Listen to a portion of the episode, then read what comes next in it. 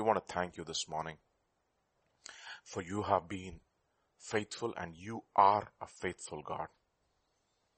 We ascribe greatness to you. You are our God. You are our rock. There is none like you, O Lord. You're faithful. God of faithfulness, without injustice. Righteous and upright are your ways and are you. You're a God who never changes. You are God alone, seated on the throne, sovereign above every circumstance and situation. Absolutely sovereign over the affairs of men. Nothing takes you by surprise. You are a God who's absolutely in control and it is, Father, you, Lord, are in charge of this universe and we believe and we acknowledge that. Even now, Father, thank you Lord, thank you, thank you Jesus, thank you Father, thank you Holy Spirit God. Thank you, thank you, thank you. For you, you are sovereign. And this morning, even as we come to the ministry of the word of God, the very first day of this ninth month, I pray Lord, that you would touch us. Touch us Lord, the rest of the year, four months, oh Lord. I pray every promise and the purpose that you have for us this year as individuals and as families and as a, as a church. I pray, Lord, that you would, Lord, bring it to pass, that you would grow ahead of us, straighten crooked paths for us and prepare us even in our minds, that our minds will be focused on you, O Lord, the author and the perfecter of our faith. And therefore this morning, I pray Lord, you would grant us a spirit of wisdom and revelation, teach us your ways, show us your paths, and Lord, align ourselves, us, O Lord, in our minds and in our thinking back to your ways, O Lord Jesus.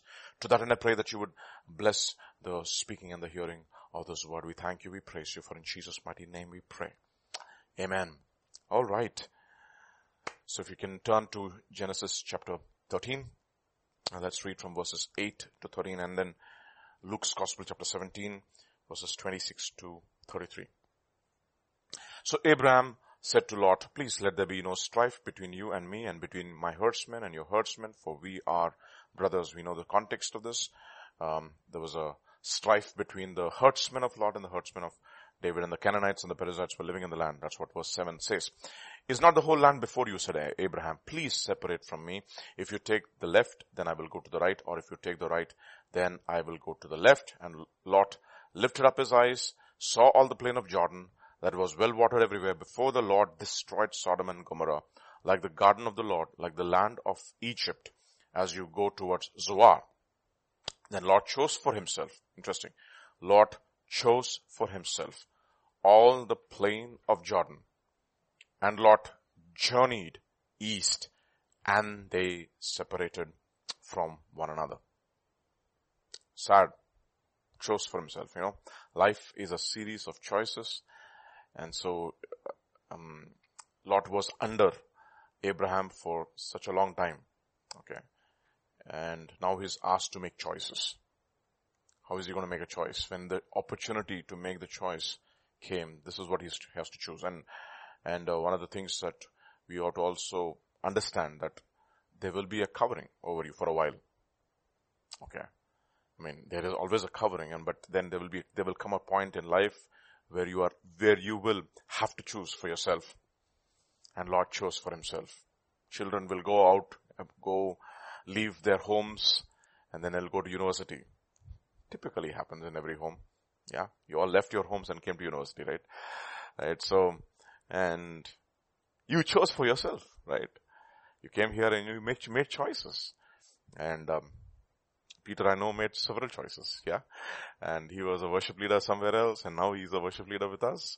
So many choices that, that you had to make in order to choose God, right? So Lot chose for himself all the plain of Jordan and Lot journeyed east and they separated from each other. And Abraham dwelt in the land of Canaan and Lot dwelt in the cities of the plain and pitched his tent even as far as Sodom and then but the men of Sodom were exceedingly wicked and sinful against the Lord. Remarkable choices that you make. We're coming to the last quarter of this year. Choices. Very important because we are, it's an inexorable law. We are the sum total of all the choices that we have made.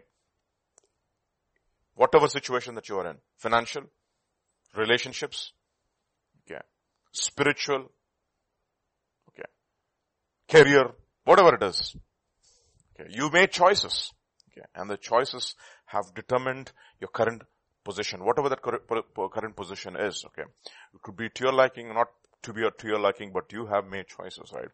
So, we all make choices, and those choices determine our eternal destiny. That's not that's not today's sermon, but today's uh, study. Um, but I just want us to keep that in mind. Ninth month is coming. And there will be a series of choices that we will have to make every day, beginning from the time that we open our eyes in the morning. Okay. What will we choose for ourselves? Is going to determine where will we, where will, where, where we will end up uh, in our uh, spiritual walk. So these are a series of choices that, um, that I mean, we will be, you know, you know, always, you know, uh, confronted with choose life or death, blessing or curse. Okay. Luke's Gospel chapter 17, if you will, turn with me to 26, uh, from uh, 17 verses 26 to 33. And as it was in the days of Noah, so it will be also in the days of the son of man.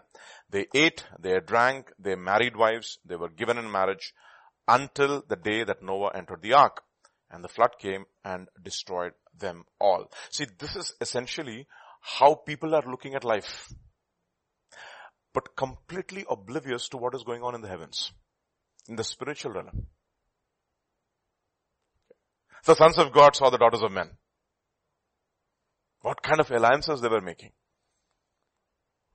What kind of a spiritual alliances were they making? The choices that were making, that they were making, even during the days of Noah, and it seems to be absolutely normal. Whatever that normal is. Because the normal is changing now. They, so, this is how people were looking at it. Eating, drinking, marrying, marrying wives are given in marriage until the day that Noah entered the ark and the flood came and destroyed them all. So they were completely oblivious that was to what was going on in the spiritual realm. They did not understand that the, God was looking at uh, the earth and he was upset. He repented that he made man, it says in Genesis chapter 6. That is the heart of God. Okay. And every thought and the inclination of the heart of man was evil continually. That's how he's seeing it. But how are people looking at it? eating, drinking, marrying and giving marriages, looking absolutely normal, completely oblivious to what is happening in the spiritual realm. Okay. And then we have Noah. Likewise, as it was also in the days of Lot. They ate, they drank, they bought, they sold, they planted, they built. But on the day that Lot went out of Sodom, it rained fire and brimstone from heaven and destroyed them all. Even so it will be in the day of the son of man when the son of man is revealed and verse 31 to 33. In that day, he who is on the housetop and his goods are in the house. Let him not come down to take them away and likewise the one who is in the field, let him not turn back. Remember Lot's wife. Whoever seeks to save his life will lose it.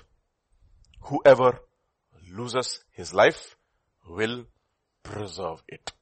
This is essentially what was given to Lot choice. Blessing and curse. Not just that. Life and death.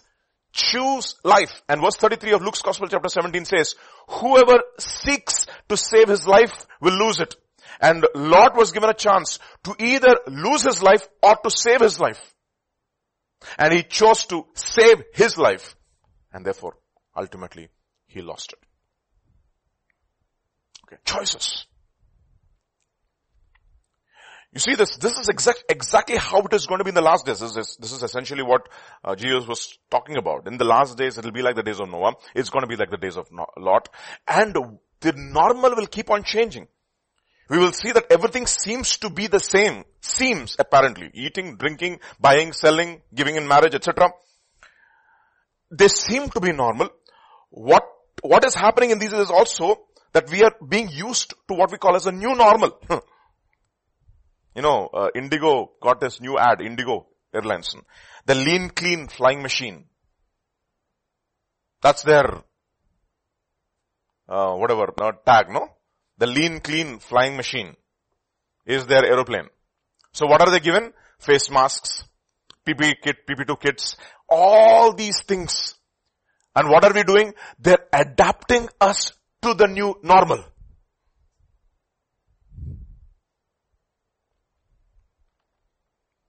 Okay. This is exactly what is happening. They're masking us. They're covering us. You know what the word lot means? What do you think? Covering. Exactly. And what kind of covering? 25-7 Isaiah. We'll come to that later on. Mm-hmm. 25-7 Isaiah. And he will destroy on this mountain the surface of the covering cast over all the people and the veil that is spread over all the nations. That's exactly what people are saying. Wear a mask, put a veil. Be a lot. That is what lot means and it's used twice by the way. Lot, lot. Covering, cast over all the people. It's exactly the word. Covering, spread over all the people.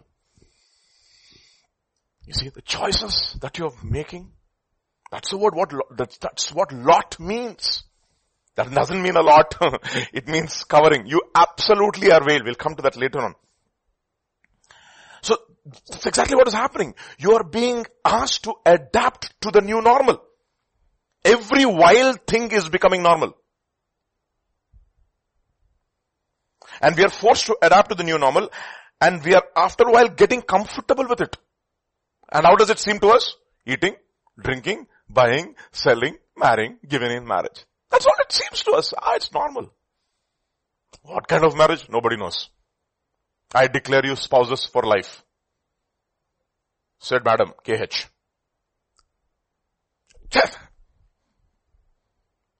You know that video? Kamala Harris, madam? The, she ordained the first gay marriage in, uh, in California, by the way. I ordain you spouses for life. Normal. It's becoming normal. Everything is changing and we are being forced to adapt to the new normal. What we see in as far as the COVID situation is concerned, they're putting a veil. Why? Adapt to the new normal. This is their new normal, their new normal. The lean mean flying machine. Like lean clean, sorry, lean mean. The lean clean flying machine. It is very mean actually. Extremely mean. So how they clean up their aeroplanes, how they make their uh, stewards and their air hostess and their, uh, and their, uh, pilots wear PP2 masks and how, how everybody is so adapted to the new system. It's normal. Normal now. Be comfortable and nobody protests. Nobody saying anything. Very few people are actually considering and asking the question, what is going on? Very few people. What is the Lord trying to teach us through this all, through it all? If this is the only the beginning of birth pangs, like pastor keeps saying, this is only the beginning. I mean, if this is the beginning of birth pangs, what is going to be the worst part? See, God has allowed it. He's sovereign. We sang the song. You are God alone. You are seated on the throne. You are sovereign forever and ever. Nothing is hidden from his sight. He He's allowing these situations to happen. He's not the author of evil. We know it, but he's allowing it. It's interesting that one Islamic scholar has to say, it is because of the collective sins that we have done against Allah. We have to come back to Allah. That is his take. How many of the priests in Christendom are talking about that?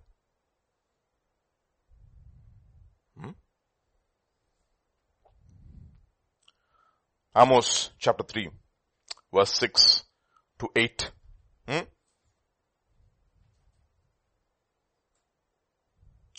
If a trumpet is blown in a city, will not the people be afraid? He's being God is literally blowing the trumpet. That's it. That's what he tells uh, Ezekiel. Son of man, I have appointed you as a watchman and if you see calamity coming and you do not blow the trumpet and there's a wicked fellow and he perishes in his wickedness, I will require his blood from your hand. It's not that we should have so much of following on the internet. This is serious business. Their blood will be upon your hand. So who's after you? The avenger of blood. Understand that. he is after your life. If a trumpet is blown in a city, will not the people be afraid? If there is calamity in a city, will not the Lord have done it? Oh, next verse. Go on. Surely the Lord does nothing unless he reveals his secret to his servants, the prophets. Isn't that amazing? That means one of the most important voices that has to be preserved in these last days is the voice of the prophet, of the prophetic. For the testimony of Jesus Christ is the spirit of prophecy. 1908, right? 1910, Revelation. Hmm? You come back to that in Amos chapter 3, right? Yeah, 1910. Yeah, worship God. Last part. Worship God for the testimony of Jesus is the spirit of prophecy. See, and, and, I fell at his feet to worship him, but he said to me, see that you do not do, do that. I am your fellow servant and of your brethren who have the testimony of Jesus. Worship God for the testimony of Jesus is a spirit of prophecy. Okay. And what we need is a prophetic voice who understand the ways of God, who knows the secrets of God, who has revelation. Right? Where there is no revelation, that's what it says. Vision is what KJV calls it. Where there is no revelation, people cast away all restraint. Why is no restraint? Why is restraintlessness being accepted as the new normal? Simply because there is no prophetic revelation. God is not speaking and talking to his people. I'm not, I'm not saying that uh, people, mm, people, people, men of God are not there. Oh, there's so many, so many, so many men of God. But there are not enough voices. Surely the Lord does nothing unless he reveals his secret to the servant, to his servants, the prophets. A lion has roared, who will not fear? The Lord has spoken, who can but prophesy? He's speaking. And he's speaking loudly through calamity. Actually, that's what C.S. Lewis says. He whispers during prosperity, but he screams and he blows the trumpet during calamity. And what are we doing? We are adapting ourselves to the new normal. That's what happened to, uh, to the, to, to, to, to, Lot's time, uh, to the people during Lot's time. Adapting himself slowly, progressively ameliorating himself, if you, if you will, if I, you can use a word. Progressive amelioration, meaning amelioration, meaning mixing himself. First, he pitched his tent close to Sodom, then, I mean, near, uh, near Sodom, close to Sodom, in Sodom, at the, at the gates of Sodom. You know it. We know it very well. No? Who will not fear the Lord God has spoken? Who can but prophesy? The problem is, there's no revelation. And there's, do we need uh, extra degrees and great uh, theological uh, understanding to understand the revelation of God? There's some certain simple requirements. Proverbs chapter 3 verse 32. We know this very well. Mm-hmm. Proverbs chapter 3 verse 32. For the perverse is an, perverse person is an abomination to the, to the Lord, but his secret counsel is with the upright. And God reveals his secrets to his servants, the prophets, and his prophet has just have to be what? Upright in heart. Blameless, upri- uprightness, meaning upright. There's no cause for shame in your life, in other words. You can stand before God.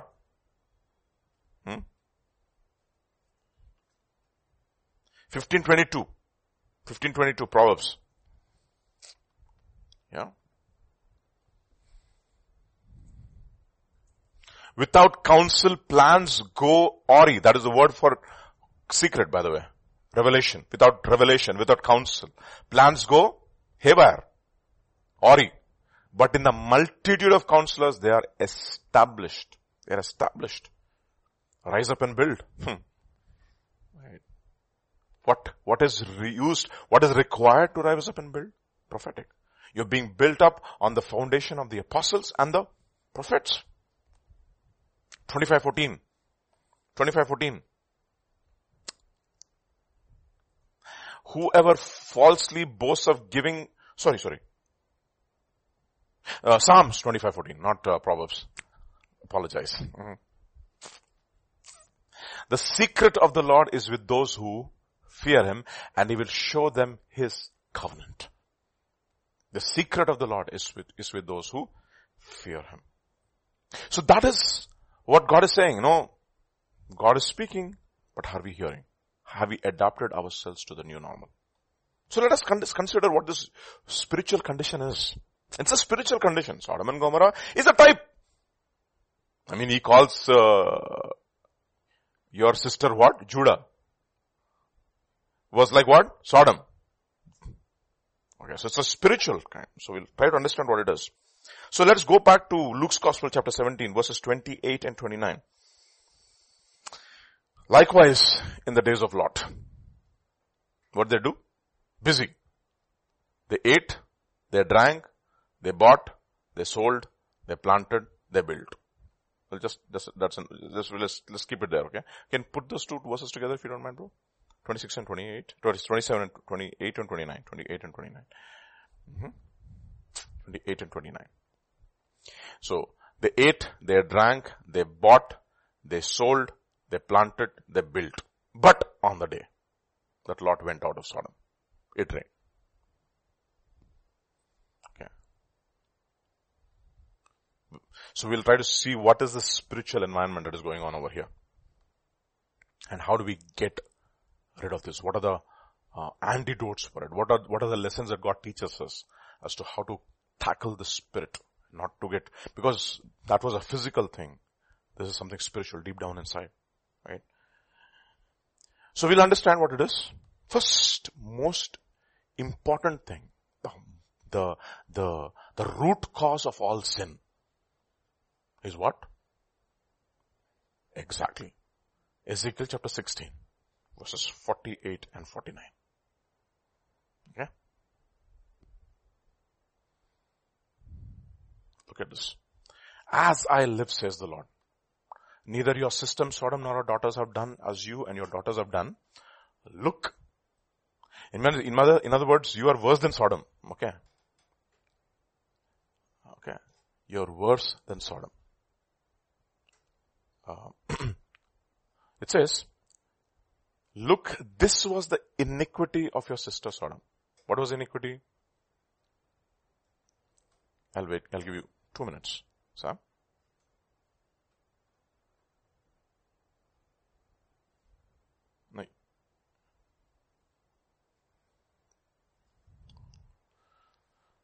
The processor is heating up. Okay. As I live, says the Lord, neither your sister nor her daughters have done as you and your daughters have done. Look, this was the iniquity of your sister Sodom. She and her daughter had pride. What is the problem? Pride.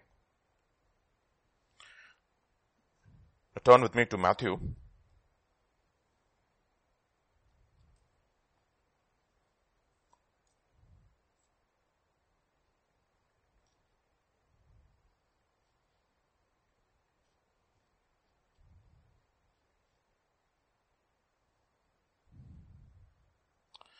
chapter 11 and verse 22 onwards. but I say to you, it will be more tolerable for Tyre and Sidon in the day of judgment than for you. Okay. And you, Capernaum, who are exalted to the heaven, will be brought down to Hades. For if the mighty works which were done in you had been done in Sodom, it would have remained until this day.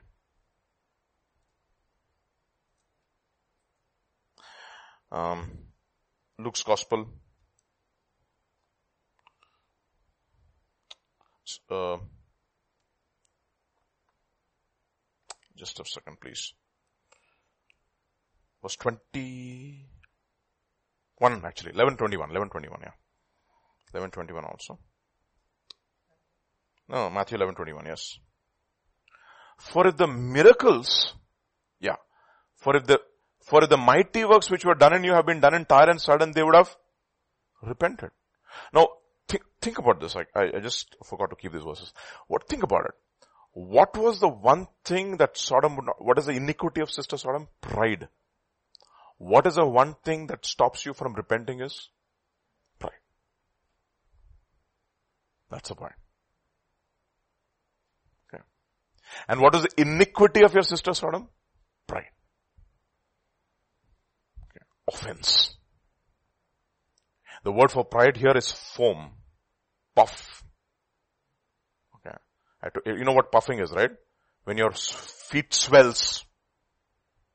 Okay. It's an indication of a hurt inside. It's that, it is not an indication of strength. Oh, look at his feet, so strong. Nobody says that. It's an indication of hurt. So if anybody touches it, what will happen? Ah, ah, you say that now. Oh, don't touch me. That's exactly what pride is. It's puffing. Okay. You have not humbled yourself, Paul says in 1 Corinthians chapter 4. Rather you have been puffed up. Puffed up. Pride. See, that is Sodom. Hmm? If you turn to uh, 1 John chapter 2, verse uh, 15 to 15 to 17, right? We know these verses very well, but we'll just look at it once again. Do not love the world or the things in the world. If anyone loves the world, the love of the Father is not in him. Yeah? For all that is in the world. The lust of the flesh, the lust of the eyes, and the pride of life is not of the Father, but of the world. Okay. And if the, and the world is passing away and the lust of it, but he who does the will of God abides forever. The, everything that is in the world. Essentially the pride of life. And it is a total antithesis to faith. What did I say? It is completely antithesis to faith. How do I know it? Let scripture speak, no? Turn to Habakkuk. We know these verses very well. Habakkuk chapter 2. The just shall, oh, but look at how he starts off. Uh, Habakkuk chapter 2 verse 4 onwards. Okay, we'll look at two translations, okay. Um, first we'll look at NKJV, okay. Behold the proud. Behold the proud. His soul is not upright in him, but, but the just shall live by his faith. See, what is the exact opposite to faith is here in this case pride. Why? Because it takes away your dependence from God. Indeed, because he transgresses by wine. Now that is a very interesting translation. He is a, because indeed he transgresses by wine, he is a proud man and he does not stay at home because he enlarges his desire as hell and he is, and he is like death and cannot be satisfied. He gathers to himself all nations and heaps for himself all the people. Actually, if, if you look at the NLT, it's very interesting. Look at both these two verses in NLT, New Living Translation. Hmm? Okay. Look at the proud. They trust in themselves and their lives are crooked, but the righteous or the just will live by their faith. Wealth is treacherous. Wine and wealth are interchangeable, by the way. Okay. And the arrogant are never at rest. They range far and wide with their mouths opened as wide as death. The arrogant are never at rest. Why? Because of their wealth. Okay. That is the reason why Jesus says, you cannot serve two masters. Okay. Most important decision in your life is how to handle money. Money. As much as possible, Lord, grant me the grace to hold money loosely. Give away. Okay. And that is, that is how all these things come. Mocking spirit, etc. All these things come because of pride. Okay. 21, 24 of Proverbs. 21, 24 of Proverbs. Hmm? Mockers are proud and haughty. They act with boundless arrogance. Their arrogance is without bound, unbounded arrogance. 20, uh, if you have the, this is, uh, yeah, yeah, NL, NKJV, yeah. A proud and haughty man. What is his name? Scoffer is his name. He acts with arrogant pride. The pride itself has an adjective now. Pride has become taken a noun form. Okay. He acts with arrogant pride. Proud and haughty man. What is his name? Scoffer. And what, who will come in the last days? Scoffers will come in the last days. Walking according to their own lusts. Spirit of Sodom. spirit of Sodom. Pride, scoffers. They will not take to heart what is going on. They are still bent upon their ways. They are still not searching their hearts. They're still, still self-sufficient. Hmm? 1619 of Proverbs. Better to be of a humble spirit with the lowly than to divide the spoil with the proud. That's exactly the reason why it says in Romans chapter 12, associate yourself with the lowly. Associate yourself with the lowly. Associate yourself with the lowly meaning simple, humble people. Humble people have no problems getting along with each other, right? Only when two people are, hmm, are bent upon having their way, that is when strife comes. When, where pride and arrogance is, there is strife. Where envy and jealousy is, strife comes. Strife. You know that Midianite is, Midianite spirit. Pride. Okay. This morning, God resists the proud, he says in James chapter 4. Let's so. James chapter 4 verses 4 onwards.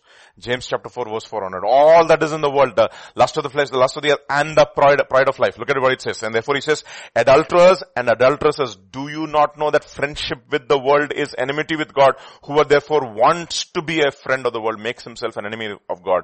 Or do you not know the scripture says in, in vain, the spirit who dwells in us yearns jealously, yearns jealously, but he gives grace to whom? To the humble. He gives grace to the humble, but he resists the proud. That is how the world is. Okay. Makes you trust in uncertain riches. Everyone proud in heart is an abomination hmm, to the Lord, right?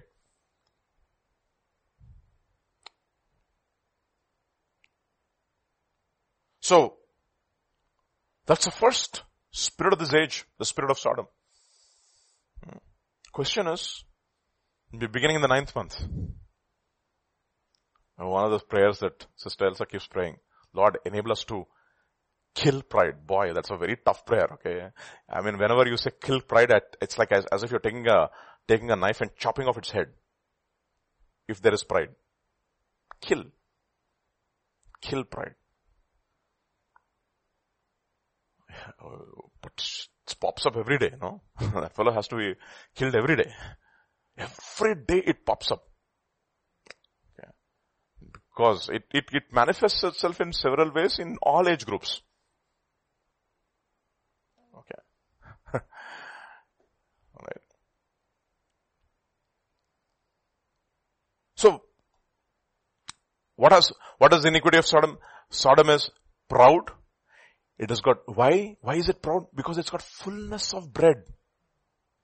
Fullness of bread. Self-sufficiency. That's what the spirit of the age is. Take your dependence away from God. Isn't it interesting that um, the word for bread is of course lechem, from which we get the word Bethlehem. Okay, lechem is bread. It has fullness of bread. You know what Jesus, uh, God told the Israelites, you enter into the promised land, six years you work, seventh year is a Sabbath to the land. No work. What will we eat? Don't worry. Sixth year I will give you, not double, three times. For that year, to sow the next year so that you'll eat the harvest. That, because you sow the next year, seventh year is total rest. That means you sow the eighth year and you eat the harvest in the ninth year. Can you imagine what God was telling them? He says, you know what? Your complete dependency has to be me, on me and me alone. That's the reason he told kings, do not multiply for yourself horses. Satan stood, it says, withstood and asked and, and provoked David to number Israel. It was, it, it, it says that the Lord was angry with Israel and he provoked David to number. It says in Chronicles. And in 1 Samuel chapter 24 it says Satan stood and uh, provoked David to number Israel. And you know it. But I mean, I, I have my own theory as to why, uh, why, uh, God, uh, provoked, um, uh, David to to, to number Israel. I have my own theory. My own theory. My own theory is a little, it is a little controversial and it might not uh, be very pal- palatable to your, to your tongues. Simple, I, my, my, my take is this. You wanted Absalom. Who? Hmm, because he stole your heart. You kicked out the ordained king of God. And the entire nation was okay to come in unity to fight against the ordained king of God. The authority of God. Can you imagine? You went after charisma, not character. Okay. That's my theory. Okay. Because I see the consistent pattern. You know, every time you see somebody rebels against authority, God takes that very seriously. Very seriously. And David, David would not even touch the hem of Saul's garment. And he touched it and he was, his heart was convicted and, and, he, and he said, boy, what did, what did I do? And the whole nation, your own, you have, you have, you have come in, in, in, in, in uh, uh you, you've agreed with the son, I mean the charisma, the guy who has no character at all, and to fight against his own father, and to fight against the ordained king of God, and you think there are going to be no consequences for your sin? Remember, there was famine in the land for how many years? Three years. And David inquired of the Lord, what, what is going on Lord because of Saul? In his pride, what he did. I mean, I, this is my take, my, my, and my understanding. Why, I was always thinking, no, why Lord? Why did you allow these fellows to die? Why did you provoke David to kill, uh, to number Israel? What is that one sin? Simply because those fellows never repented, they didn't come to David and say, please forgive us David for hand, joining hands with Absalom. Please forgive us. You fought.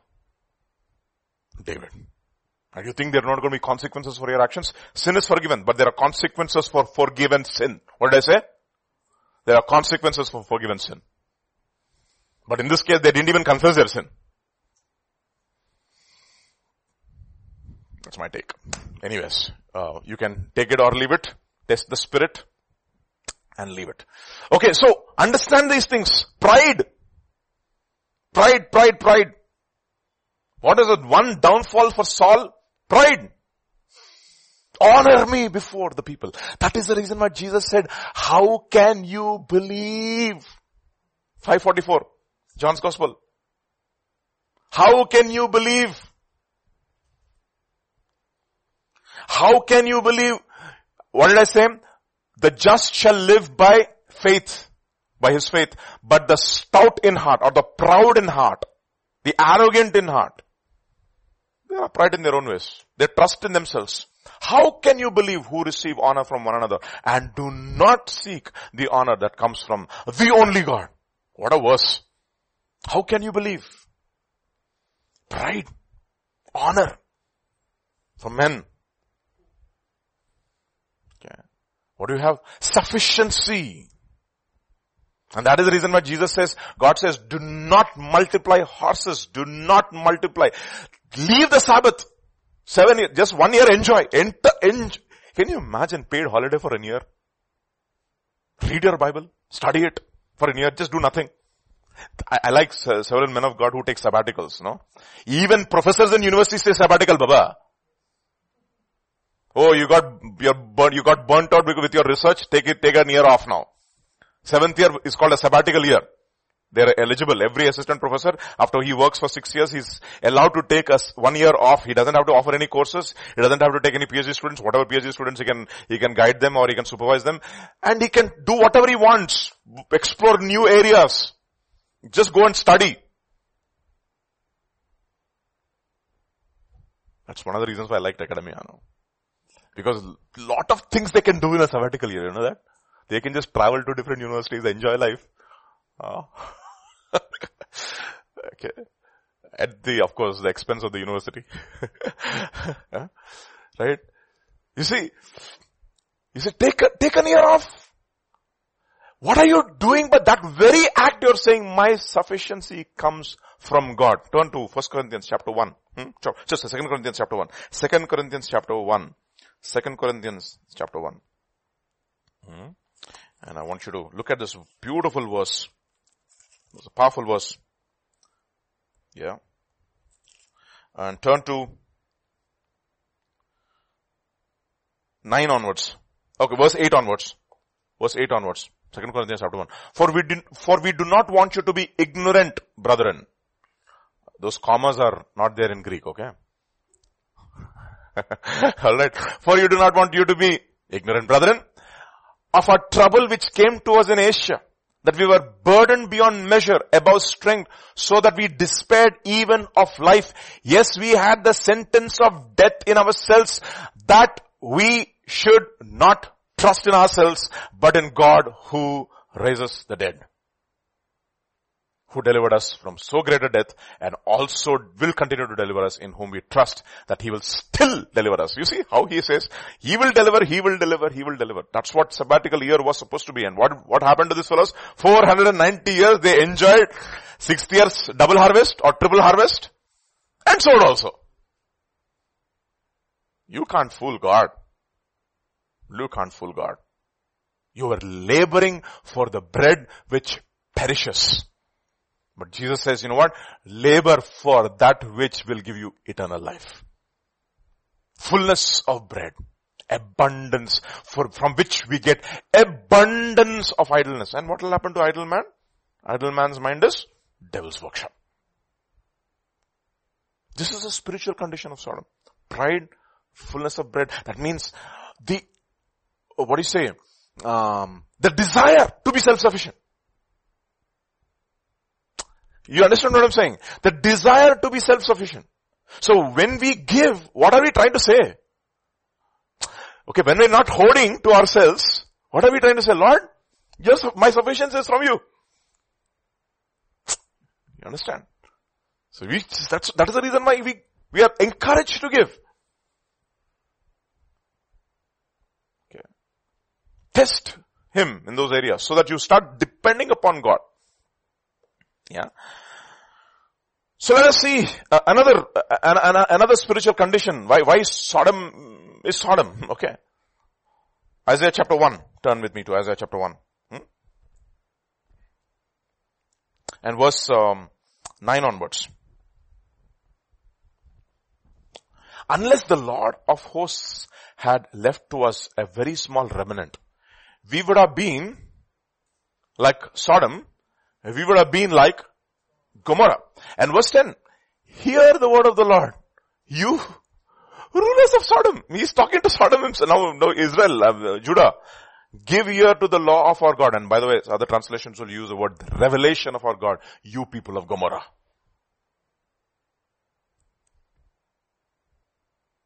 What is the problem here? Let's read from verse 1 onwards now. Isaiah chapter 1 verse uh, 2 onwards. 2 onwards, okay. Hear, O heavens, and give ear, O earth, for the Lord has spoken. I have nourished and brought up children, and they have rebelled against me. The ox knows its owner, the donkey is master's crib, but Israel does not know, my people do not consider. You see? The ox knows its owner, and the donkey is master crib, but Israel does not know. My people do not, do not consider. Think about it. We are going through a tremendous pandemic. What a situation. I mean, unprecedented. IIT JEE exams postponed for one year. Never happened. In the history of India. Hmm. I was thinking, man, if I was during the corona batch, I would have had one more year to prepare for JEE. Maybe I would have cracked it, I don't know. Think about it. Don't consider. What is the problem? Alas, sinful nation, people laden with iniquity, full, and you're a brood of evildoers. Look at sinful nation, laden with iniquity, brood of evildoers, children who are not corrupt. You are corruptors. You are the very reason for corruption. Why? They have forsaken the Lord. They have provoked the anger of the Holy One of Israel. They have turned away backward. See, repentance is something which is something which only God can give. Once we have gone backward, unless God intervenes, that's the reason why, unless the Lord of God has uh, left for us a small remnant, we would have been like Sodom. And we know that repentance is a gift from God, right? Turn to Lamentations chapter 5, the last verse, verse 22. Lamentations 5.22. Lamentations 5.22. Unless, uh, 5.22? Sorry, uh, 21 and 22. 21. Turn us back to you, O Lord, and we will be, hmm, unless you turn us back to you, you, we will not be restored. Renew our days as of old, unless you have utterly rejected us and you are angry with us. Unless you have utterly rejected us and angry with us, there's no hope for us. Unless you turn us back to you. You have to cause us to repent. You have to cause us to turn and make our way straight. Hmm? laden with iniquity. Isaiah chapter 1 verse 4 now, 4 onwards. Yeah. They have forsaken the Lord. They have, they have turned away backward and verse 5. Verse 5. Why should you be stricken again? You should revolt more and more. Your whole head is sick and the whole heart faints from the sole of your foot even to the head. There is absolutely no soundness in it, but wounds and bruises and putrefying sores. You know, Derek Prince makes a very interesting argument. He says, this is exactly how Jesus was on the cross. From the sole of his feet to the crown of his head, what was there? No soundness. Full of wounds, bru- bruises and putre. He was bruised for our iniquities. The chastisement of our peace was upon him. They have not been closed or bound up or soothed with ointment. Verse 7.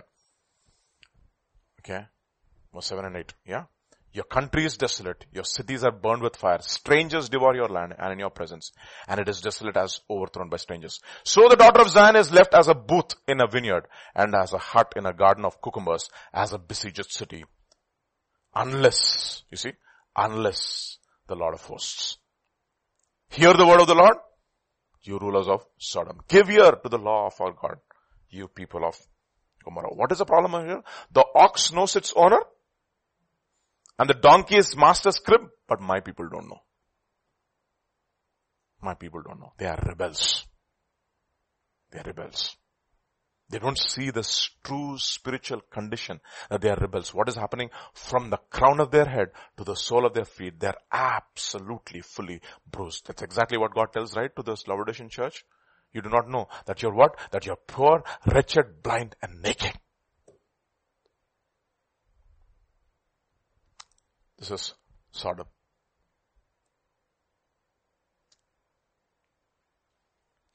Why?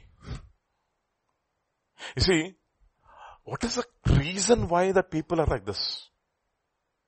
See, you, you are a product of the teaching that you receive. What did I say? You are a product of the teaching that you receive.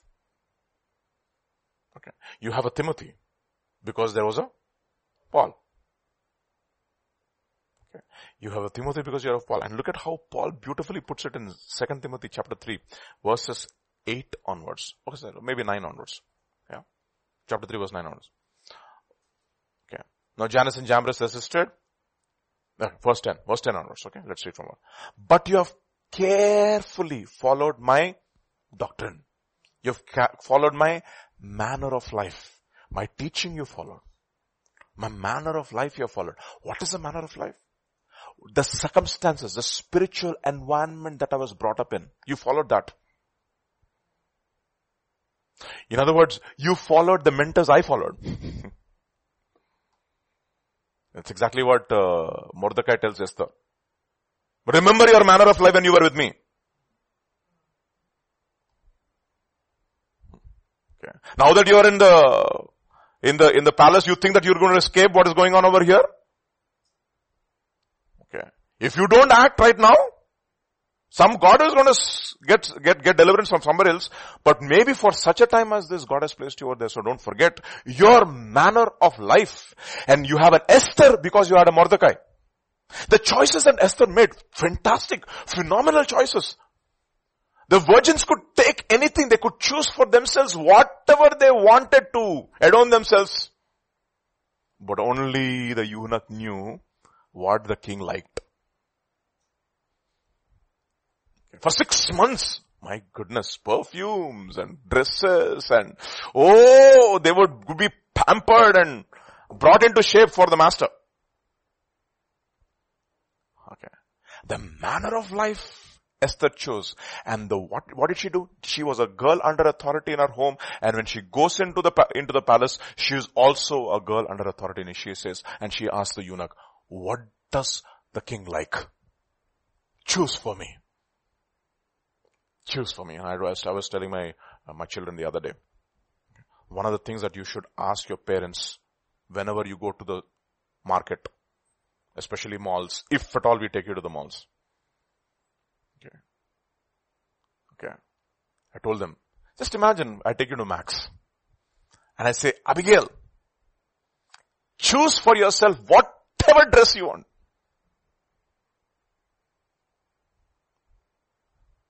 She looked, she looked at me like that. And I was, and she was smiling. Then I said, Abigail, you know something? If you're not sure, ask mama. Mama, you choose for me. I don't know. I don't know what to choose for myself. You choose for me. Okay. That is how you train, right? And then over a period of time, they will make choices.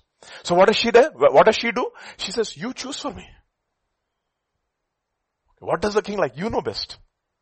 And the eunuch tells Esther, and you, isn't it? It's not coincidence. I told you, right? Life is a set of series of choices that you have to make. So, you followed my doctrine, you followed my manner of life, you followed my purpose. What was my purpose? To preach the gospel every, I am under obligation to the Jews, to the barbarians, to the wise and to the advice as much as in me is I am ready to preach the gospel to you that are in Rome also. That is my purpose. My life is not dear to me. You followed my doctrine. You followed my manner of life. The kind of environment, spiritual environment that was, that I was growing up in. You followed that. I remember I asked Pastor James, the first time when I, when I, uh, not first time, several years back, but three or four years back, I said, Pastor, what are the books you used to read? And he told me, Watchman Nee, Martyn Lloyd-Jones, Richard Wurmbrand. Okay. Yeah, Derek Prince, of course. And C.S. Lewis. And one book he recommended you have to read which Vijay, Mere Christianity, the first time I picked it up. And after that I couldn't stop reading it. Vijay, you have to read this book. And then he also gave me Pilgrim's Regress, which I didn't, I just, I couldn't wrap my mind around it at all. I just gave it up after first two pages. I said, this is too much for me. Okay. this is only for literature guys. Couldn't just handle it. Okay. Mere Christianity just couldn't put it down. Okay. Awesome book. Of system basically, uh, and then of course I read several other things of, of C.S. Lewis. Tried to read at least. The manner of life you are what you are because of the kind of spiritual leadership or mentorship that you have subjected yourself to. So, what is the spiritual leadership of Sodom? We'll see. Jeremiah chapter 23. okay, let us see. What is the spiritual leader of, leadership of Sodom? You want, you want to understand? You want to understand Sodom's spiritual leadership, you know. Jeremiah chapter 23 now. Are you there? Let's read from verse 6 onwards to get the context, okay? I'm, on, I'm getting I'm not going to, I'm going, not going to, uh, going into details of here to, this is, is, is, is, is, um, a lot of huge study we can do over here, but I'm just going to point out a few things over here and there. In his days, Judah will be saved and Israel will dwell safely. Now this is his name by which he will be called the Lord our righteousness. Now think about it. We are all positionally righteous. Even Lot was called what man? Righteous man. Okay, once we have accepted Jesus as our Lord and Savior, we have been declared righteous, justified by faith, just as if we have never sinned. Now, therefore, behold, the days are coming, says the Lord, that they shall no longer say, as the Lord lives, who brought us up from the, brought us, brought up the children of Israel from the land of Egypt, but as the Lord lives, who brought us the descendants of Israel from the north country, etc. And verse 9 onwards, look at this. Look at this, look at this. My heart within me is broken because of the prophets. What kind of prophets are there? All my bones shake I am drunken, I'm like a drunken man and like a man whom wine has overcome because of the Lord and because of his holy words. For the land is full of adulterers. For because of the, of a curse, the land moans. The pleasant places of the wilderness are dried up. Their course of life is evil and their might is not right for both prophet and priest are profane. Yes, in my house I have found their wickedness, says the Lord. Okay. Therefore their way shall be to them like a slippery ways. In the darkness they shall be driven and fall in them. And for I will bring disaster upon them the year of their punishment, says the Lord. Verse 13 onwards. And I've seen folly in the prophets of Samaria. They prophesied by Baal and they caused my people Israel to err. You err because you do not know the scriptures, nor you know the power of God. And look at verse 14 now. Also I have seen a horrible thing in the prophets of Jerusalem. They commit adultery. They also strengthen the hand of the evildoers so that no one turns back from his wickedness. All of them have become like what? Sodom. And their inhabitants like Gomorrah. Who is of cause for this problem? Prophet. And what do the prophets do? They commit adultery. What is that? What is adultery? Simply idolatry. They walk in lies. They strengthen the hand of evildoers, meaning they don't strengthen them in the ways of the wo- ways of the word and the ways of God, but they strengthen them in the ways of evil. So that no one turns back from his wickedness. All of them are like what? Sodom to me and her inhabitants like Gomorrah. This is the spiritual heritage of Sodom. Rebels, corrupters, the rulers of Sodom, what, are they? There's no revelation, etc.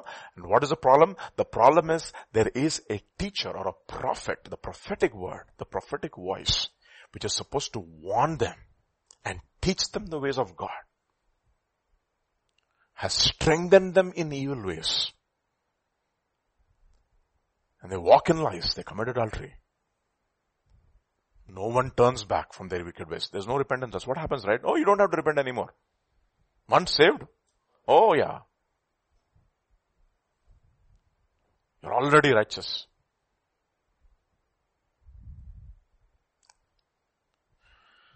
Okay, and our inhabitants have become like Sodom and Gomorrah because of the prophets. That's what I told you, right? You are a product. And what does Paul tell Timothy in 1 Timothy, 2 Timothy chapter 3 verse 9? Verse 10? Verse 10, read that again. Verse 10. Seven things he mentions over there. He says, my doctrine, my manner of life, my purpose, my faith, my long suffering, my perseverance, my perse- persecutions, afflictions, etc. What happened to me in Antioch, Iconium, Lystra, and the persecutions that I endured, and out of them all the Lord delivered me. And verse 12, all those who desire to live godly lives in Christ Jesus will suffer persecution. This is the manner of life you follow. You follow.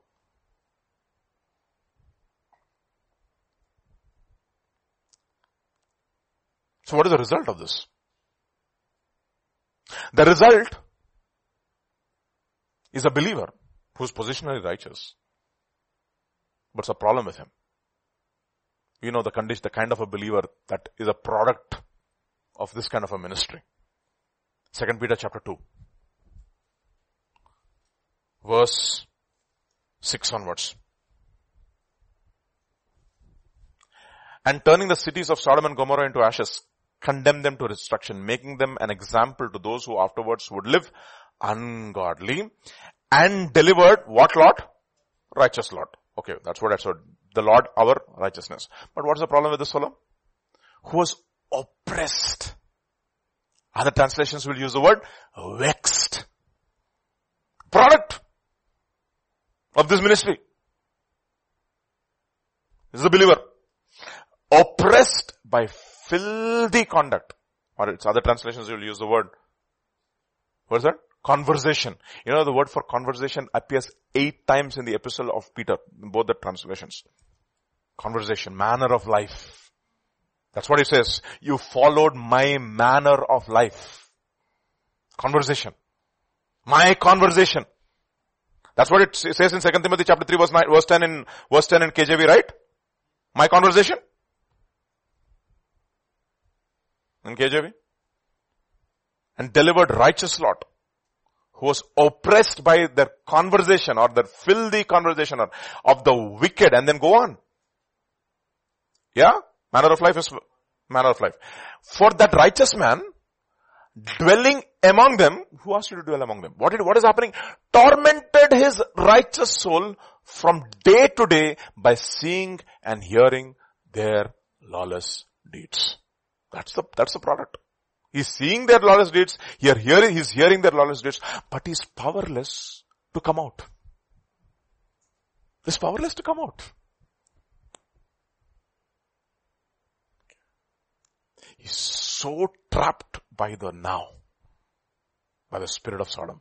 But he doesn't want to come. Unless a man is there to intercede for him and angels are sent, divine intervention happens and they are pulled out of Sodom.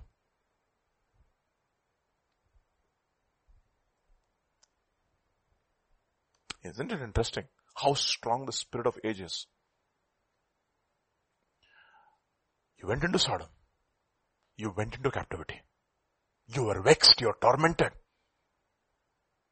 You went into captivity. You were rescued by a righteous man. And then you still were given a choice. Choose for you life and death, blessing and curse. And what did Lot choose for himself? Still Sodom. Still Sodom.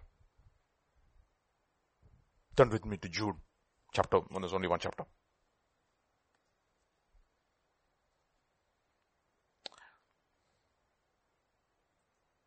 Verse 21 onwards. Okay, verse 20 onwards. 20 onwards. 20 onwards. But you beloved, building yourselves up on your most holy faith, praying in the Holy Spirit, keeping yourselves in the love of God, looking for the mercy of our Lord Jesus Christ unto eternal life. In verse 5. And on some have compassion, making a distinction, but others say with fear, pulling them out of the fire, hating even the garment defiled by the flesh. That's exactly what Abraham did. Abraham did. When that guy came to uh, ask Abraham to rescue Lot, he took 318 of his trained soldiers from him, went, defeated those five armies, and the ruler of Sodom, Bera, the king of Sodom is about to meet him and Melchizedek comes and intervenes. And he gives him a tithe of everything and Bera says, take the spoil. You know what? I have lifted up my hand. I do not want to have, I want to hate the garment defiled by the flesh, said Abraham. I want to hate the garment. Yes, I'm going to pull out my brother from the fire, but I'm going to hate the garment defiled by the flesh. I literally rescued him, but not this. Can you imagine at that time what a tremendous miracle that have happened, tremendous deliverance that uh, God has wrought through Abraham and Lot still makes a choice to go back to Sodom. Think about that. How strong it is. And this is a righteous man. The spirit of the world. Love not the world, my dear brothers. Okay. That's the result. This is the result. These kind of believers who are lingering, who have no compassion on their next generation. Still undecided. And when they come and give their testimony, you know what people do? They laugh. Hey, the city is going to be destroyed. Are you joking? Are you joking?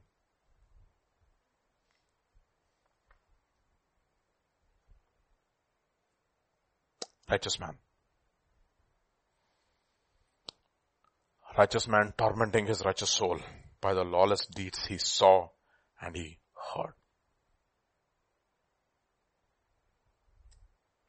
So how do we get rid of this? God has to give answers, no? To our problems. Hmm. If only He's going to give us problem and not a solution. Let us go to uh, uh, Luke's Gospel chapter 17 now.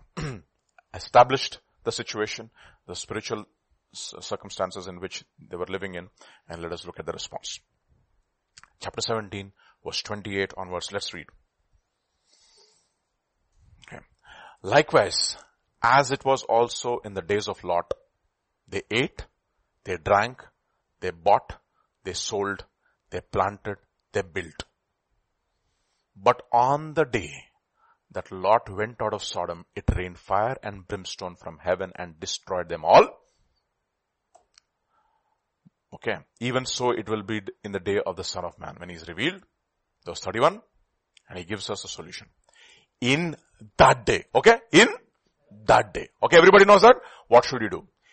You should be where you should be found on the housetop and your goods are in the house. That means your goods are under your feet and your head is in heaven. That's our first lesson. You want to be rescued and not be carried away with the spirit of the age. Your, your, your, your, what is that? Your, your goods should be under your feet and your head should be towards heaven. Goods under your feet. Okay. Don't consume the goods. Oh. Okay, it's there, Baba. He who is on the housetop, his goods are in the house. Let him not come down. First thing, be in the housetop, don't come down. Say that. Be in the housetop, don't come down. First Timothy. That means, that means hold on to things very loosely. Okay. First Timothy chapter 6, verse 6 onwards. First Timothy chapter 6 verse 6 onwards. Hmm? Now godliness with contentment is great gain. Say amen to that. Amen. For we brought nothing into this world and it is certain. Okay. Even if you put a nice suit, three piece suit on your dead body and bury you, that also you will not take.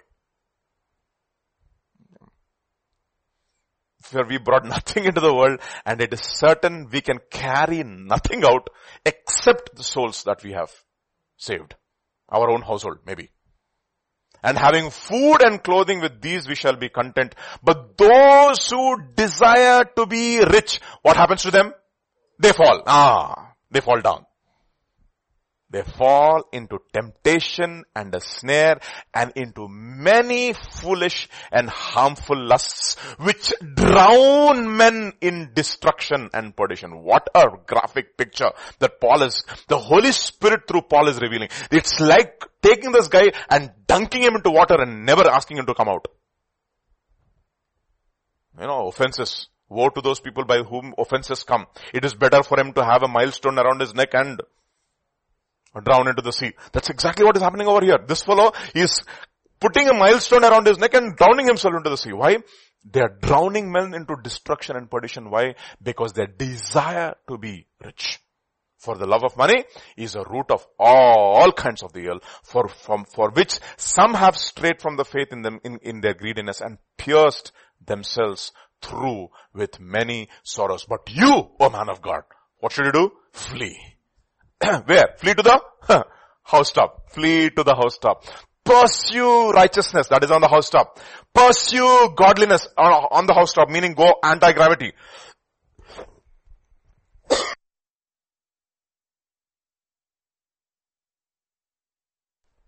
okay. Flee these things. Pursue righteousness. Pursue godliness. Pursue faith. Pursue love. Pursue patience pursue gentleness, oh man of God, and flee. Flee, pursue. Seven things. This makes you a complete man. Okay. Not the, yeah, whatever. Everybody loves Raymond, but, oh man of God, flee these things. You have food and clothing, whatever that clothing be. I'm not against going to Raymond's and buying. You should buy, which, because they last for a long time so that you don't have to spend more money on multiple clothes. Okay. But you, O man of God, flee these things and pursue righteousness. And what, a, what, what is the thing? First, be in the housetop. Be in the housetop and hold on to things loosely. Never let things pull you down. The moment you have allowed things to rule your heart, you'll be brought down. Verse 17, the same chapter. Verse 17, same chapter. 1 Timothy. Hmm? Command. Okay. Those who are rich in light. Rich in this world. Or this in, uh, in this presentation. Not to be ah, proud. Not to trust in what riches? Uncertain riches. Okay. They are very uncertain. It's like the wings of the, uh, of a bird. They come and they go. But in the living God who gives us all things richly to enjoy. We sing that song very much, right? Okay. And then abundantly mm, give us all things to enjoy. What is that? In, in your presence there's fullness of joy.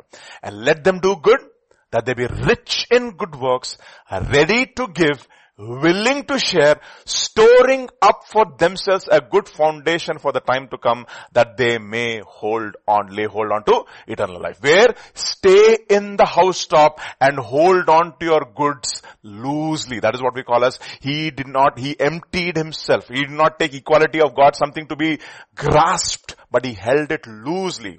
Loose, everything loose. Loosely. Don't love things don't love reputation. Past fleeting pleasures of sin. For stay in the housetop. Another verse. Colossians chapter 3. Colossians chapter 3. Okay. And verse 3 onwards. Colossians chapter 3 verse 3 onwards. Sorry, uh, verse 1 onwards, not 3 onwards. Um, if then you were raised, can we put it in NIV? Okay, NIV. Let's put it in NIV. Okay. Since then you have been raised with Christ, set your heart on things above. Okay, see that again. Things above. Don't come down to, to your goose. Alright. Set your hearts on things above where Christ is seated at the right hand of God. Set your mind, minds on things above and not on earthly things. I like, that's the reason why I, I, I like the NIV because the word things is repeated over and over and over again. Since you have been raised with Christ, stay on the housetop. Set your hearts on things above where Christ is seated at the right hand of God. Set your minds on things above and not on earthly things. And then verse 3. For you died and your life is now hidden with Christ in God. When Christ who is your life appears, then you shall also appear with him in glory. So he says, looking, house top, you see you have an open heaven basically. Right? When you are inside the house, there's a roof over your head. What is happening? There's a block. Basically, this is a spiritual state. We all gravitate toward things. God is saying, forget about these things, come up. Come up and be there. Seek ye first the kingdom of God and his righteousness and all the goods, thank you. things that you need will be added. All these things. He who did not spare his own son but gave him up for us all, why will he not with him freely give us all things? When Christ is your life appears, then you will also appear with Him in glory. That means there should be an expectation, boss. Expectation. Yeah. So first thing, hold on to things loosely and set your minds on things above. Things above. And how do you do that? Next verse, verse 6. Verse 5 onwards, yeah. Therefore put to death your members which are on earth. Fornication, verse 5 the coffee, okay? Fornication, uncleanness, passion, evil desire, covetousness, which is idolatry. Okay. You take idols, it will keep on pulling you down. Because of these things, the wrath of God is coming upon the sons of disobedience. But you were washed, it says in verse 7. Right? But you were washed. You can see that. But you were washed. Once walked when you, uh, uh, in, in which you once, you, your oneself walked when you lived in them. So, set your minds on things above. Be on the housetop. Don't come down. Hold on to things loosely. That's the first response. Second, let's go back to uh, Luke's Gospel chapter 17 and verse uh, 20, 31. In that day, he who is on the housetop and his goods are in his house, let him not come down to take them away. If you come down to take them away, they will take you away. Okay, just understand this. Okay, the graphic picture. Sen, second thing, and likewise the one who is in the field. So second thing, first be on the housetop, second be busy in the field. What did I say? Be busy in the field. Okay. Be on the housetop, be busy in the field. House Housetop refers, uh, talks about your relationship with God. Okay. You are not holding on to things, you are only holding on to God. You have a relationship with God. Field is talking about your work. Be busy in the Lord's work. Be busy in the Lord's work. Looks, uh, sorry, Proverbs chapter uh, 10 and verses 4 and 5. Proverbs chapter 10 verses 4 and 5. Hmm? He who is slack hand becomes poor, but the hand of the diligent makes rich. He who gathers in summer is a what son? Is a wise son. He who sleeps in the harvest is a son who causes shame. Okay. So be busy in God's field. That's the reason why you know what God, uh, Paul tells in First, First Corinthians chapter 3, you are God's building, you are God's field, and we are fellow workers together with God. Fellow workers, God is busy, my father has been busy right from the den even until now, you also be busy in God's work. What occupies your mind? Knowing the will of God, studying the will of God, studying the word of God, being busy in developing your own soul and understanding uh, the will of God for your own life. And then therefore from your life you're able to minister to others and you're busy in God's field.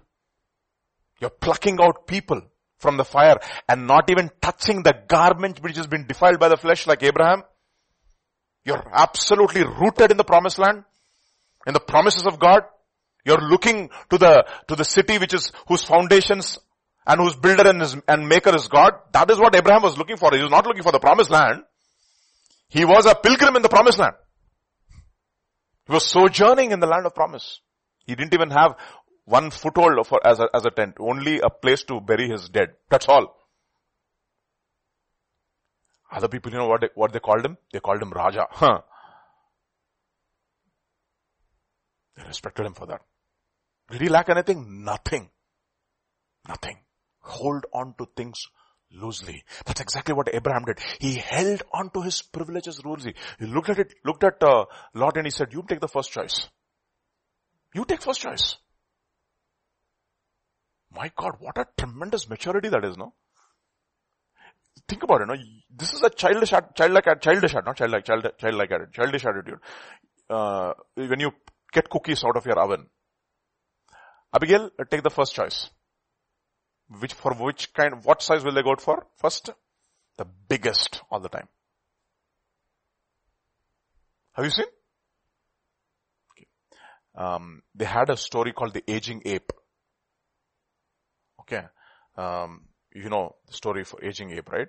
Aging ape is a story in their uh, curriculum.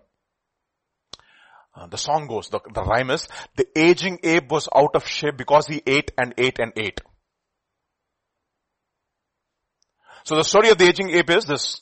Every time people used to bring him cookies, he would always go for the biggest one. When people brought him food, he would always go for the, he would always go and say, I want to make the first choice.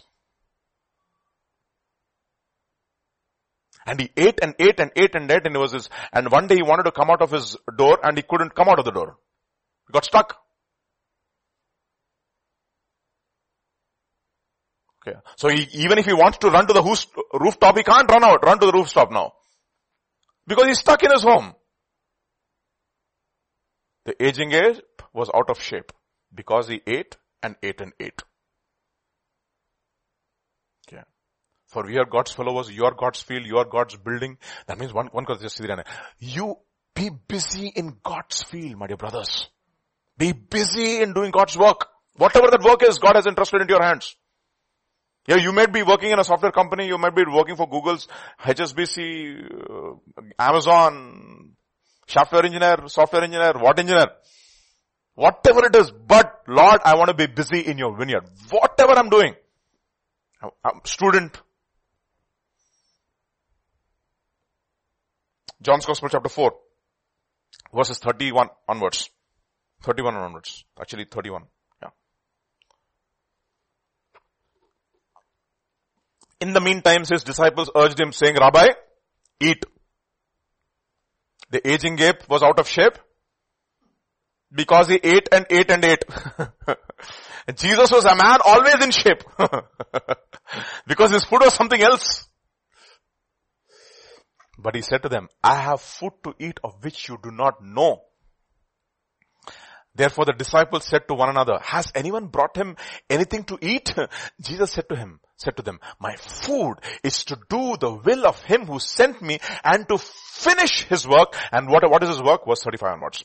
Do not say, there are still four months and then comes the harvest. Behold, I say to you, lift up your eyes and look at the fields for they are already white for harvest. You know, one of the things that I keep on looking is Speaker's Corner in, in, in London. I mean, the harvest, that's at least a visible place, you know, where you have all people from different walks of life and you have you know, Muslims coming to trying to evangelize Christians, Christians trying to evangelize Muslims. You should see how the there, there are a bunch of Christian evangelists and apologists who go week after week, they're spat upon, they're abused, they're harassed. They're called all kinds of names. They go back over and over and over and over and over, notwithstanding the fact that they're abused every time they go, go to speaker's corner by the Muslims. The perseverance. You know, three kinds of attitude a man of God has to have. First, he has to have the attitude of a soldier. You know that, right? Second, he has to have the attitude of an athlete. Third, he has to have the attitude of a farmer. Okay, farmer. And he says he has to patiently wait for the harvest. And you, I'm telling you, you should see from Speaker's Corners, I, I know some of the evangelists who go there, boy, I've seen them in 2016, 2014, 2013, I see them now. The same passion, the same hostility. They are seeing results now, of course. Things are changing. God is shaking. Okay. There are still four months and then comes the harvest. Behold, I say to you, lift up your eyes and look at the fields for they are already white for harvest and he who reaps receives what? Wages and gathers fruit for eternal life. They, that both he who sows and he who reaps may rejoice together. Busy in God's field. And then verse 37 and 38. For in this the saying is true. One sows, another reaps. I sent you to reap for that which you have not labored, others have labored, and you have entered into their labors. Enter into their labor. And start harvesting now. Don't sleep. Don't sleep. And after you gather, 133, Psalm, you know this very well. Let's read that, smallest Psalm. Hmm? Psalm 133. No, no, no, no, no. Sorry. Excuse me. Apologize. 133. It's one of the Psalms of the Ascents. Uh, those who go out mourning will come back rejoicing, bringing in the sheaves. 136, huh? 126, yes, 126, sorry. 126. And let's re- uh, read from verse 4 onwards. Yes, that's right. 126. Yeah. What does it say? The Lord has done great things for us and we are glad. Bring back our captivity, O Lord, as the streams in the south. Those who sow in tears shall reap in joy. He who continually, you see that? Continually. Underline that word. Goes forth weeping, bearing seed for sowing, shall doubtless come again with rejoicing, bringing his sheaves with him. Continuous. That is the reason why, you know, cast your bread on many waters. He says, Ecclesiastes says, cast your seed in the morning, cast your seed in the evening. We don't know which one. This will grow or that will grow or both will grow. We don't know. Sometimes both may not grow, but you still sow. Be busy, my dear brothers, be busy. The field called your own life. Break up the fallow ground and do not sow among thorns. Do not sow among thorns. Be busy in God's field. So first thing, what did we look at? Be in the house top. okay, that means set your minds on things above. Second, th- second we're going to hold on to things loosely. Okay, don't consume it on your own lusts. Okay, and become fat. Like the aging ape. I like that. What a, what a song they the, the aging ape was out of shape because he ate and ate and ate. Okay. Verse 3. The third one. Uh, so second, second we said be, uh, don't hold on to things loosely. Third thing, be busy in God's field. Fourth thing, let's go back to uh, Luke's Gospel chapter 17. Okay. Um, and, and likewise the one who is in the field, let him not turn. Let him not. Don't look back. Don't look back. Don't look back. You've burnt your bridges to your life. Don't look back. You are in the field. Don't turn back. Luke's Gospel, chapter 9, verse 62. You know this very well.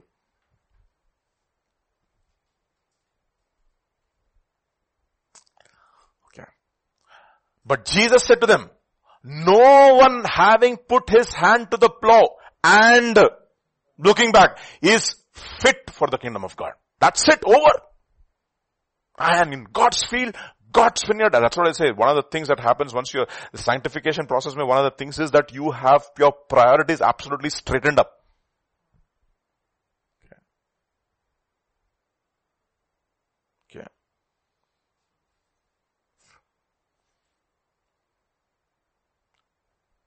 Think about students who keep choosing God over anything else in their lives. I remember that story that Pastor keeps, keeps telling about that, that lady, right? Um, who gave the word that she's going to be the youth conference, teaching the youth. But then she had exams. Okay. But she already gave the word. So she would come and minister to the youth and go back and write the exams. And she topped the university. What an awesome God. See. Would to God we'll have teachers and students like that. Choosing not to work on a Sunday. Boy, it's very difficult.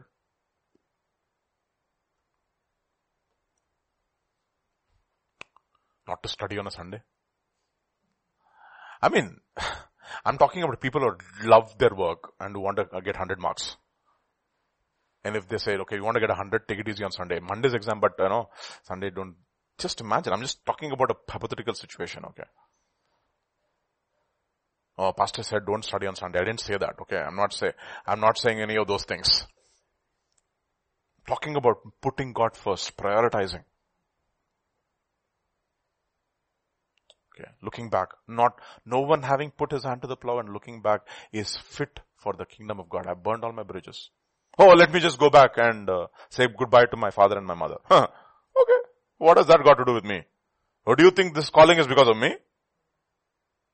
What you think by putting my mantle, I chose you? You think I chose you? I'm just a human instrument, but the call came from God.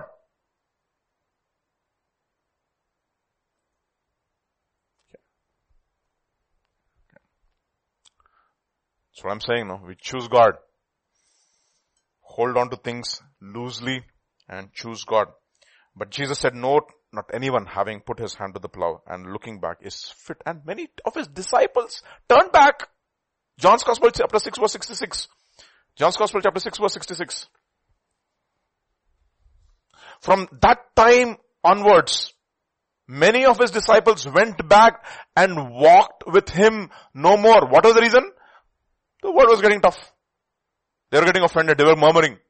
This is too much for us to bear. And then goes on. Let's verse 67. Jesus says something very interesting. Do you also want to go away? And then Peter says, but Peter said, Lord, to whom shall we go? You and you alone have the words of life. To whom shall we go? You and you alone have the words of life. So first, again, remember this, remember this. On the housetop, on the housetop, have an open heaven. On the housetop, open heaven. I like the word, what Jesus tells, uh, uh, uh, Nathaniel. Okay. You will see the heavens open and the son of God, God ascending and ascending and, and ascending and angels of God ascending and descending upon the son of man. Open heaven. Second, hold on to things loosely. Third, be busy in God's vineyard. Fourth, don't look back. Okay, Lord, how much I've worked, nothing is there. Galatians chapter 6 verse 9. Galatians chapter 6 verse 9. Do not grow weary in doing good, for in due season we shall reap if we do not lose heart. Hebrews chapter 6 verse 10. Hebrews chapter 6 verse 10. Onwards. For God is not unjust to forget your work. Actually, uh, 9 and 10, sorry. 9 and 10. Let's read verse 9 and 10. My, but beloved, we are confident of better things concerning you. Things that accompany salvation, though we speak in this manner. For God is not unjust to forget your labor, work and labor of love, which you have shown towards His name. In that you have ministered to the saints and you continue to minister. And then go on. Verse 11. And we desire that each of you uh, show the same diligence to the full assurance of hope until the end. Don't look back. That you do not become sluggish, but imitate those who through faith and patience inherit the promises. And then he actually says, for you have, for you, uh, you need patience like Abraham. Okay. Understand? So, don't go weary. Lord, what am I, what is this Lord? I'm doing the same thing over and over and over again. Do it. okay. I'm telling you something. Spend time like that and one day God will interfere and ch- intervene in your life and change the course of your life. And it's not going to be the same again. It's not going to be the same again. Okay. But we come to God with that kind of an expectancy. Amen. Let's go back now. Luke's Gospel chapter 17 again.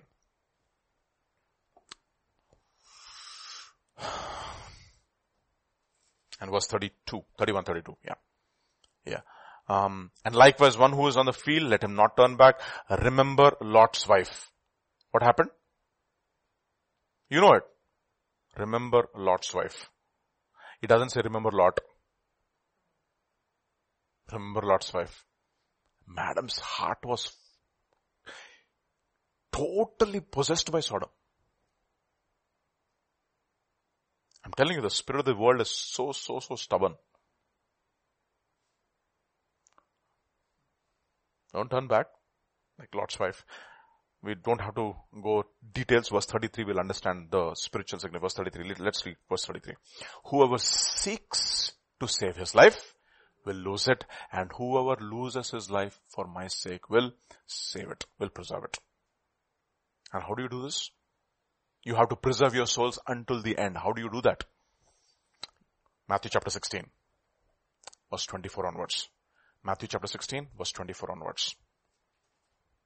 Then Jesus said to his disciples, if anyone desires to come after me, let him deny himself. That is the first thing that you need to do. Deny himself. Okay. Denial. Self-denial. Okay. Take up his cross and follow me. Three things. Deny himself, take up his cross and follow me. For whoever desires to see that, verse 20, verse 25, whoever desires to save his life will lose it, but whoever loses his life for my sake will find it. This is how you do it. Don't lose your life, but save it. But don't lose your life, but find it. How do you do, how do you not uh, lose your life? By living for God. But giving your life for God. The enemy comes to steal. John's Gospel chapter 10 verse 10. John's Gospel chapter, uh, verse, chapter 10 verse 10. John's Gospel chapter 10 verse 10. A thief does not come except to steal, except to kill and to destroy. Three things. What does he say? He steals from you. The interest for God. Second, he kills you. How, how does he kill you? By allowing you to live for yourself. That's what it says. Those who desire to be rich, what do they do? They, they pierce themselves with many sorrows and drown themselves into what? Into perdition. They steal to kill and to destroy. But what did I do? I have come that they may have life and that they may have it more abundantly. I have come to give you life. And your presence there is fullness of joy. And at your right hand there is pleasures forevermore. Fight pleasure with pleasure, my dear brothers. Fight life with life. This life or that life. Fight bios with Zoe. Are you biologists or are you zoologists? Is a question. Like Pastor asked that question several years back. In him was life and that life was the light of men. Your words are what? Spirit. My words are I speak that are spirit and life. Whom shall we go to? You and you alone have the words of life. Zoe. Zoe. Choose life. Choose life. How do you choose life? By picking up your cross. And what is picking up the cross? First thing. Very first thing, you know something? Getting up in the morning. When all the faculties of your body say, another 15 minutes can I sleep? The practical step, I'm telling you, very, very difficult. As a door on a hinge, slow, so is a slug on this bed. A door, door rolls on the hinge. Is it going anywhere? No. Sluggard on the bed. Is he going anywhere? No. He's rolling. His position is changing only. Orientation keeps changing. Okay. Pitch your role. But position is that he has not moved anywhere. Only the orientation, different, different angles he's sleeping. Obtuse angle, acute angle, all kinds of different angles he's sleeping. Getting up in the morning, most difficult, no? Most difficult. That's how you choose life. I'll tell you something. This is a very practical thing. Second thing, fast as often as you can. I'm asking, telling myself too. The other day I was looking at myself in the camera and said, boy, I'm slouching out of the bed, out of the, out of the, out of that uh, chair like that. I looked at myself, my God, I put on weight. The aging ape. Getting out of shape. What is that? Beating my body into subjection and bringing it. 1 Corinthians chapter 9 verse 27. 1 Corinthians chapter 9 verse 27. Mm. But I discipline my body and bring it to my subjection lest when I have preached to others, I myself should become disqualified. My goodness, if Paul had this fear, the greatest apostle of all time, the best of, of all the apostles, the star apostle if you will, you know, we have the star, star witness, star apostle, hmm, star preacher, all star. The star apostle has to say, I discipline my body and bring it to subjection, lest having preached to others, I myself should become disqualified. Boy, I am in a race. I do not want any weight. I don't want any sin. Picking up your cross, denying yourself. Denying yourself. That is how it starts with little things. Sleep. Denying yourself sleep. Denying yourself food. And everything else will follow after that. If these we can control and denying yourself to speak. Bah! Don't speak for a few days. It'll be great. You'll do yourself a great, a great good. Zip your mouth. You know, they say in, the, in, in Hinduism they do Maun. Okay. I, think that's a fantastic word. They understand the power of words. They do Maun Vrat, but Christians are opening their mouth only all the time.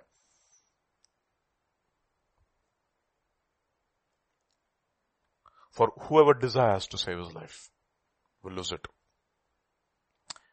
Verse 25 of Matthew chapter 16. But whoever loses his life for my sake. You know what? You, in other words, you have counted the cost. Meaning, you know what counting your cost means? I'll tell you what counting the cost means. My returns are fantastic. That's how I, how I look at it.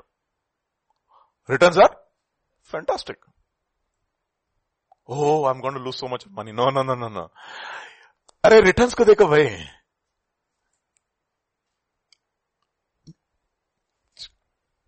Hmm? Jesus said, if anyone desires to come after, let him know. Whoever, 25, whoever desires to save his life will lose it, but whoever loses his life for my sake will find it. And verse 26. Yeah. For what profit it is a man? You see? What is counting the cost? For what profit it is a man if he gains the whole world and loses his own soul? Count the cost ka matlab kya hai? See, just do the balance here. If I lose my life, I will gain it there. Hmm. I'm not going to lose anything with God. Or what will a man give in exchange for his soul? This is important. Okay. Alright. One more verse. Philippians chapter 3. Philippians chapter 3. Looked at this several times. And verse, uh, one second. And we can stop. 18 onwards. 18 to 21. For many walk, of whom I have told you, often and now tell you even weeping that they are the enemies of the cross of Christ, whose end is destruction, whose God is their belly, whose glory is their shame, who set their mind on earthly things. You see that again? Why? Verse 20. For our citizenship is in heaven. Okay. Be on the what top? House top. From which we also eagerly wait for the Savior, the Lord Jesus Christ.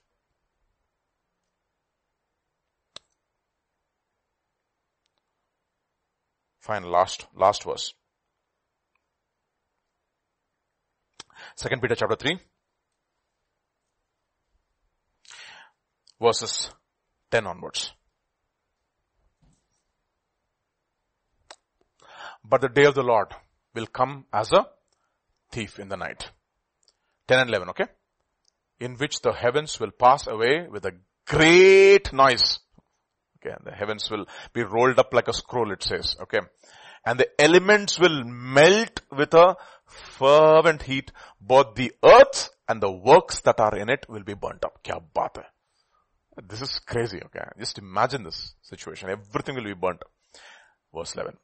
Therefore, since all these things will be dissolved, what manner of persons ought you to be in holy conduct? First thing, holy conduct. Second thing, godliness. Third thing, verse 12.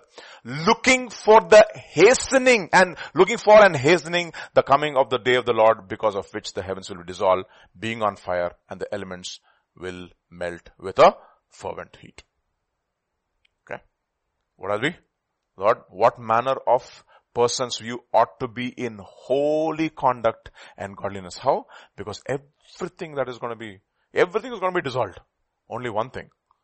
Those who do the will of God will abide forever. Even the heavens, the, uh, you look at the mountains, right? Look at the mountains. They look absolutely unmovable. They're stable, steady as a mountain. People come, people go, people die, but mountains remains forever. That's what people say. Okay. Yeah. That which has roots that no one sees. Up, up, up it goes and never grows. What is that? A mountain. But then, everything else will be dissolved. Even that mountain will be burnt up by a scroll. But he who does the will of God, that fellow whom you thought is a temporary fellow, that fellow will be remaining, will remain permanent in eternity. He who does the will of God will abide forever. So this morning, what do we do? Choose life. If anyone desires to lose his life, will preserve it. If you preserve your life, you will lose it. Amen. So this morning, let's choose life. Let's don't choose for ourselves like uh, the great man, righteous man Lot. This morning, let's pray. Father, we commit ourselves to your kind hands this morning. We thank you, Father, for your faithfulness, for your goodness, and for your mercy in our lives. You're a good God. Your mercy endures forever. And this morning, Lord, we want to choose life. Choose life. We want to be on the housetop. You want to hold on to things loosely, we want to be busy in your field. We don't want to look back. Father, grant us the grace to choose life by losing it. Not spending on our own selves, but spending it for your kingdom. As Paul says, Lord, I am pouring my life out like a drink offering. Father, we may have not reached to that, to that level, but Lord, we want to make those choices now. Choices now, Lord. We want to choose life in the little things. In the time we spent in eating and sleeping and spending time in your word disciplining, disciplining our body.